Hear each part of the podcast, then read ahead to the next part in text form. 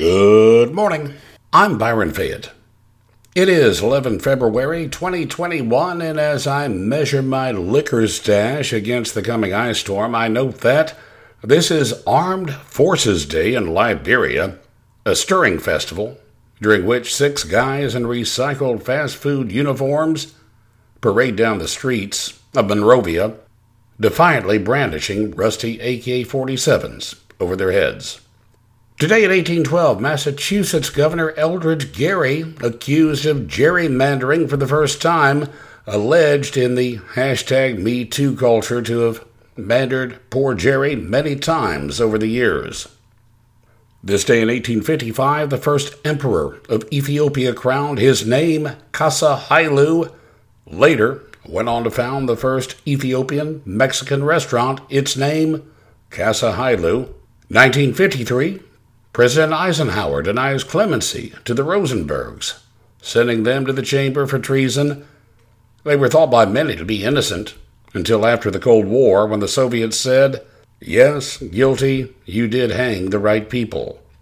Born this day in history, manic depressive poet Sylvia Plath, who, after about 30 failed attempts at suicide, finally did it right and spared the reading world from more of her god awful, self absorbed literary flatulence. Also born today, Peter Benchley, author of Jaws.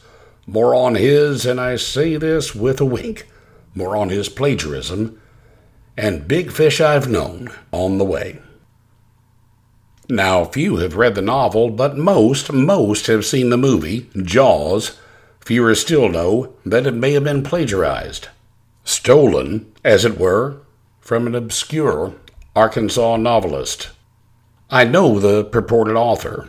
He said he wrote the screenplay for a movie called Not Jaws, about a killer white shark in the Atlantic Ocean, but Lips, about a ferocious giant carp that lurked in the waters of Lake Sam Rayburn in East Texas. Now, he claimed it was a true story, and dialogue was stolen almost word for word from his treatment. The line from Jaws, spoken by Robert Shaw, you know it. This shark swallow you whole. That line, he said, had originally been, This carp gum you to death. Also, you go into the cage, cage go into the water. Sharks in the water. All the same, except it was that there carps in the water.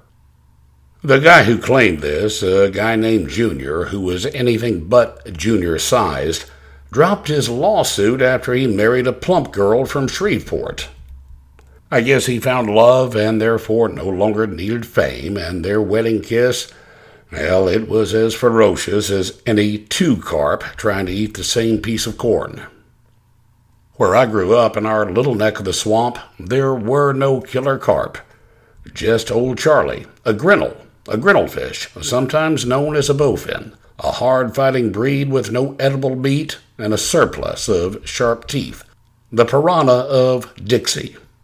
Old Charlie had snapped many a monofilament line, only to vanish beneath the murky, lily padded waters.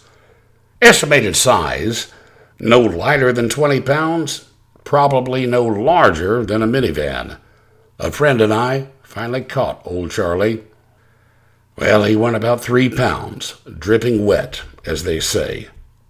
But we could not let the legend die.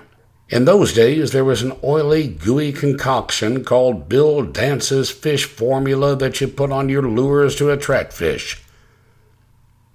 We opened the cap, poured the whole bottle down the gullet of old Charlie. Then off he went, leaving behind him a streaky, oily sheen. I was a sailor in later life. We cruised by old derelict ships sunken many years, still leaking oil from their fuel tanks. That was over 20 years ago. I'm sure those old ships, they've sent their last drop of petroleum to the surface. But legend has it, Old Charlie is still leaving a stream of fish formula in his wake in that old pond. And now he really is as big as a minivan. I'm Byron Fayette, reminding you to drink at home It's cheaper, it's safer, and fish stories will get bigger as the bottle gets lighter.